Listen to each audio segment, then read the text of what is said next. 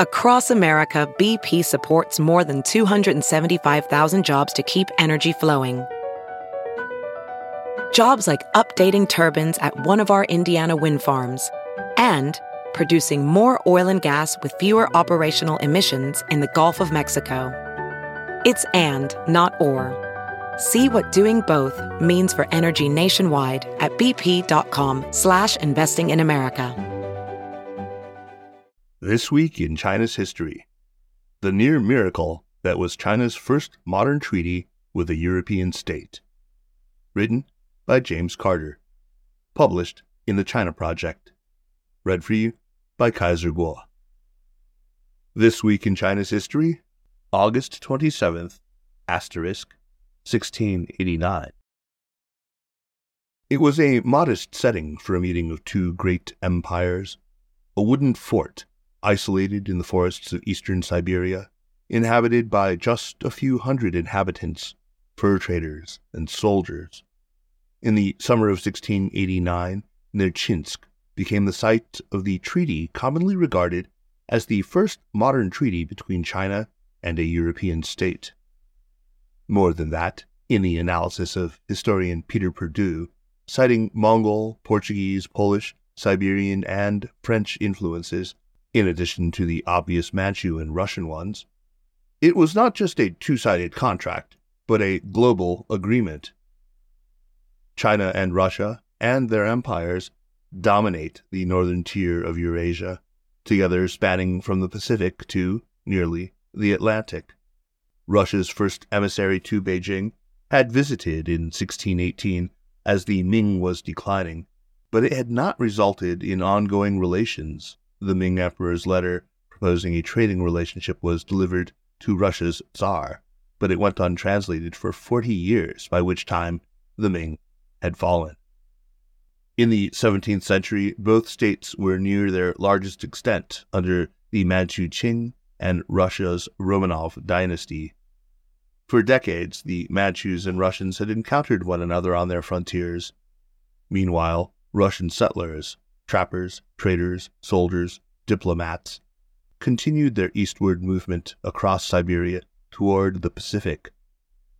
By the 1630s, they were in a territory that is today part of China, building fortresses like Nerchinsk and Albazin, and engaged with tribes allied with the Manchus.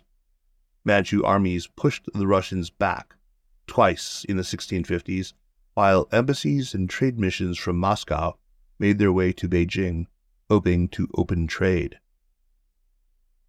For 30 years, the frontier and the people along it ebbed and flowed between the two states.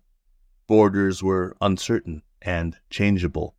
People could change from Qing to Romanov subjects and back again, all the while sending confusing and often conflicting reports back to their capitals. Not until the 1680s did the Russian and Qing sides open negotiations to fix the border, in part because it took until then for the Manchus to consolidate their conquest of China after the war of the three feudatories. Both sides wanted to settle frontier issues so they could focus on other military priorities. The Russian state was taking on the Crimean Khanate and lacked the surplus time or energy to deal with having to rebuild fortresses every few years after Qing raids. The Qing wanted to prevent Russia from allying with the Dzungars under Galdan, with whom the Manchus had been fighting for some time. With other priorities demanding their attention, both sides were looking to compromise. The will to negotiate was important, but the success of any negotiations was far from guaranteed, especially between two sides so seemingly unlikely to meet in the middle. Neither of the imperial rulers accepted any principles of equality between sovereign states, Perdue goes on, both believing strongly in subordination of others as vassals subjects, or tributaries. They did not share a common language of diplomatic communication, and they had no common religious ties, significant trading relationships, or extensive mutual cultural or geographic knowledge. Each of them knew much more about their common enemies, the pastoral nomads of Mongolia, than they knew about each other. Both Qing and Russian officials started from a position of extreme distrust since they had fought one another, and each side rightly suspected the other of intriguing against it. How, then, did they wind up concluding a treaty that can be held up as one of the most significant diplomatic achievements of the early modern era? Russia's eastward advance had reached the Pacific Ocean in 1639 and soon found that the Amur River Valley offered riches, farmland, furs, forests, and even gold that might sustain their settlement of the entire region. The Romanov dynasty constructed fortresses at Albazin in 1650 and Nerchinsk in 1654 to oversee the region's development. The Manchus, though, had different ideas as they expanded their empire in the opposite direction. Both the Russians and Manchus were negotiating with the Tungusic and Mongolian tribes that had inhabited the region for centuries. After decades of skirmishes and encounters, and a Qing siege of the Russian settlement of Albazin, the Qing Kangxi Emperor announced an embassy seeking a peace treaty. The delegation was headed by two Manchus and accompanied by two Jesuit priests. The Jesuits, Frenchman Jean Francois Gerbillon and Portuguese Tomé Pereira, were critical to the mission for two reasons. They could translate between the two sides, for one thing, conducting negotiations in Latin with the Russians' Polish interpreter, but even more crucially, both the Qing and Romanov sides trusted them, something that they could certainly not say about one another.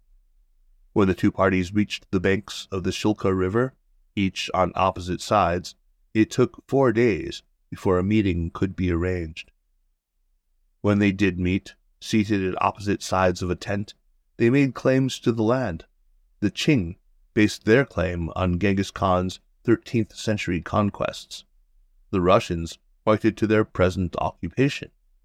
Negotiations soon broke down, and the Russians became suspicious of the Jesuit mediators, asking that the talks proceed in Mongolian so that the Jesuits could not collude.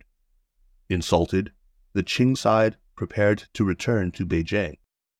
In fact, both sides seemingly found every opportunity to take offense and find fault with their counterparts. But just as the conference seemed over, each side returned to the intractable problem of the border and the fluid loyalties of the people who lived there without a treaty that would delineate the border and, just as importantly in Perdue's view, pin down the loyalty of mobile peoples in the region, the two empires would spend unaffordable resources on the region. After four more days of hard negotiating, only one issue remained the Russian fortresses at Nerchinsk and Albazin, with the Qing insisting that they both be razed and the Russians demanding they remain intact and in Russian hands. Additional territorial concessions and a Qing siege sparked a compromise. Nerchinsk would remain Russian. Albazin would go. The Treaty of Nerchinsk was agreed to in principle, then written in Latin for discussion by both sides. Finally, on August 27th, it was translated into Latin, Mongolian, Manchu, Chinese, and Russian, and signed by both sides. The border agreed to in 1689 remained for nearly 200 years. The 1858 Treaty of Aigun and the 1860 Convention of Peking took territory north of the Amur and along the Pacific coast, or Russia.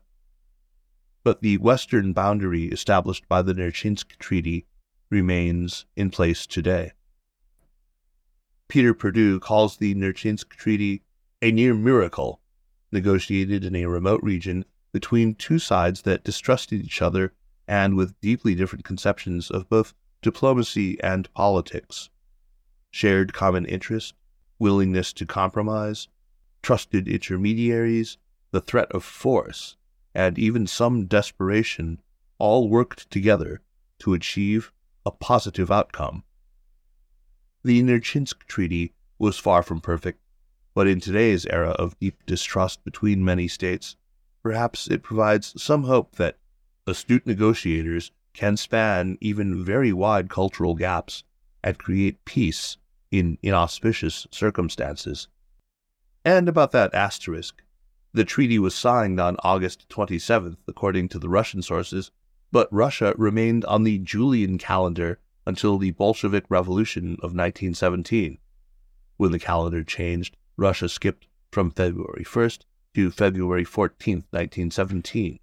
The first two weeks of February 1917 never happened in Russia. In 1689, the Julian calendar was 10 days behind the Gregorian calendar I use for Western dates in this column.